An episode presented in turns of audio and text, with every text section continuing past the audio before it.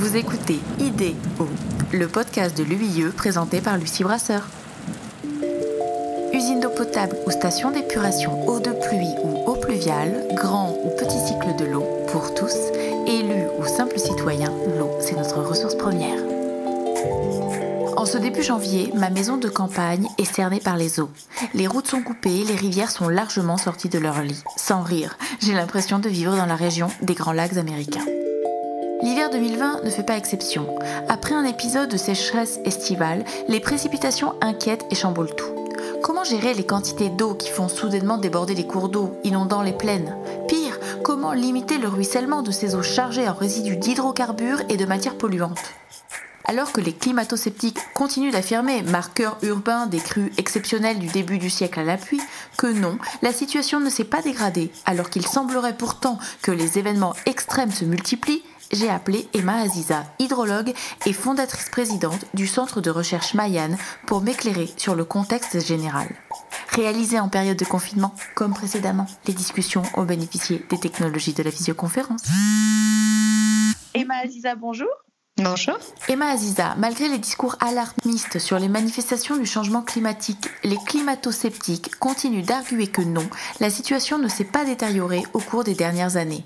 En tant que chercheuse et hydrologue, qu'en pensez-vous? On n'est plus en train de parler en fait du climat et de ce qui se passe au niveau du Groenland ou des calottes glaciaires. Là, je vous parle du climat de la France.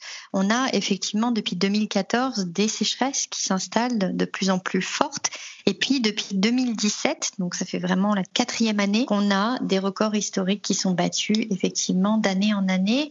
Et donc si on reprend juste euh, les, les, deux dernières années, rappelez-vous, euh, l'année dernière au mois de juin, on avait atteint jusqu'à 46 degrés dans le Gard. On avait même dû faire reporter les épreuves de collège. Et donc on avait eu en 2019 jusqu'à 20 départements qui avaient eu carrément des difficultés d'approvisionnement en eau. Donc en fait, le scénario où on n'aurait plus d'eau dans notre robinet n'est plus un scénario de science-fiction, c'est quelque chose qui est euh, fortement probable. Et puis, chaque année, on s'attend à avoir un scénario différent en se disant que, par exemple, cette année, la recharge des nappes était plutôt très bonne durant l'hiver. On avait un excédent de plus 30%. Sauf que on a eu un printemps extrêmement sec. Et puis, au mois de juillet, on a eu des températures plutôt normales pour la période, sauf qu'on s'est retrouvé avec des déficits de pluie qui étaient là encore complètement historiques puisqu'il faut remonter à 1959 pour avoir de tels déficits. Et donc, ça a été en moyenne euh, moins 70% de précipitations euh, sur toute la France et voire sur certaines régions, par exemple en Poitou-Charentes, jusqu'à moins 95% d'eau, qui paraît complètement euh, ahurissant quand on regarde ces chiffres-là parce que ça a des conséquences, des conséquences très lourdes. On s'est retrouvé encore au mois d'août avec une canicule intense qui a fait encore plus fortement basculer le système euh, dans un stress hydrique assez profond avec les dégâts majeurs qu'on a pu relever euh, sur les systèmes forestiers. On sait qu'aujourd'hui en France, on a des forêts qui n'ont pas une seule goutte de pluie depuis le printemps.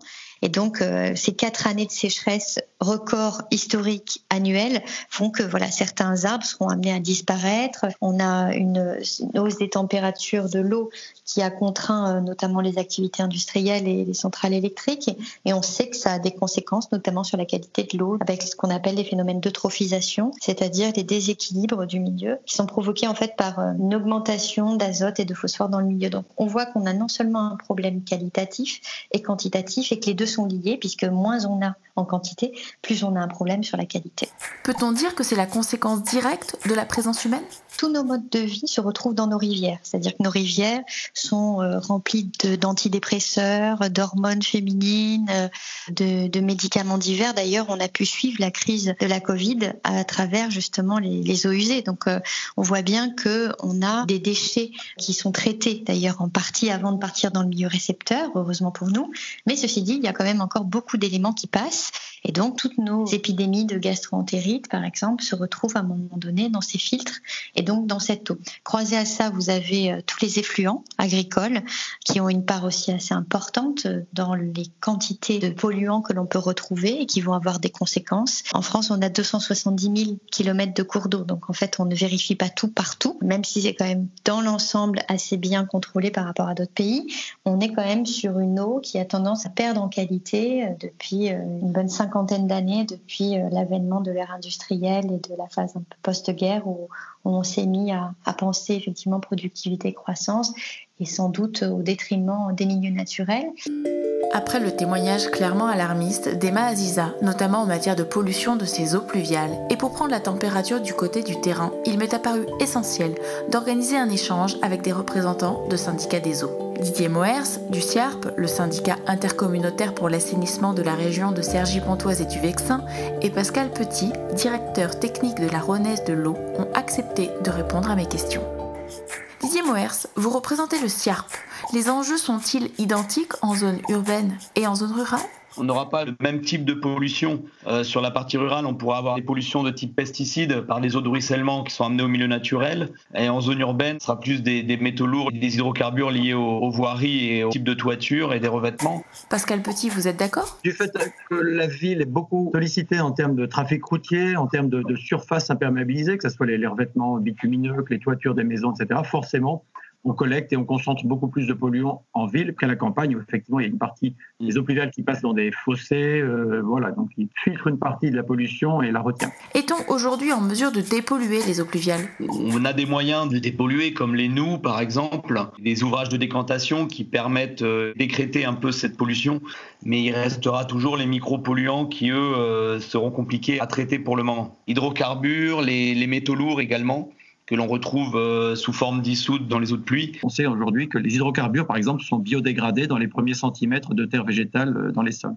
Trouver des matériaux de substance qui relarguent moins, ça c'est certain, c'est la recherche qui les trouvera. Après, on ne peut pas supprimer non plus totalement les collecteurs d'eau pluviale, etc.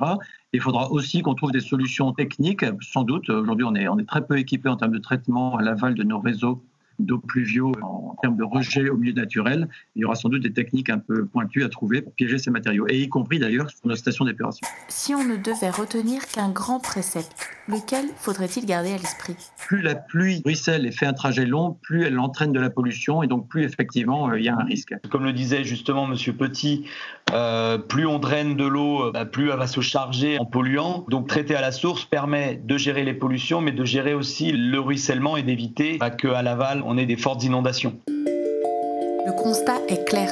Les changements climatiques impliquent des épisodes météorologiques de plus en plus extrêmes et fréquents. Les sécheresses, suivies d'importantes inondations, deviennent la norme. Or, si en zone rurale, les eaux de pluie se défont de leurs particules polluantes par la rétention dans le milieu naturel, ce n'est pas le cas en zone urbaine. Les systèmes et les solutions existent pour transformer les revêtements des voiries ou des bâtis.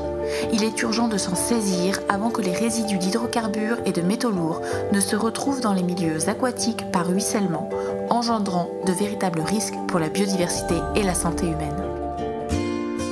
La semaine prochaine, nous continuerons d'aborder la question de la gestion des eaux de pluie. En observant autour de moi ces lacs éphémères, je me suis demandé si au-delà des risques de pollution liés au ruissellement des eaux pluviales, il n'était pas possible d'envisager l'arrivée soudaine de milliers de litres d'eau comme un levier de transition écologique.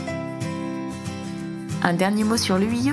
L'Union des industries de l'eau est une fédération de 9 syndicats représentant 220 sociétés adhérentes et 15 000 collaborateurs pour un chiffre d'affaires de 4 milliards d'euros. Acteurs du petit cycle de l'eau, les adhérents de l'UIE apportent des réponses pragmatiques aux questions d'entretien du patrimoine et des infrastructures, à la gestion de la ressource dans un contexte de raréfaction et d'attention de la qualité, et aux conséquences des manifestations du changement climatique. Retrouvez toutes les actus de l'UIE sur Twitter et sur LinkedIn. Si vous avez des questions complémentaires pour nos invités du jour ou que vous souhaitiez nous parler de votre expérience de terrain, laissez-nous un commentaire ici ou contactez-nous via notre site internet www.o-entreprise.org. Vous avez aimé ce podcast? Partagez-le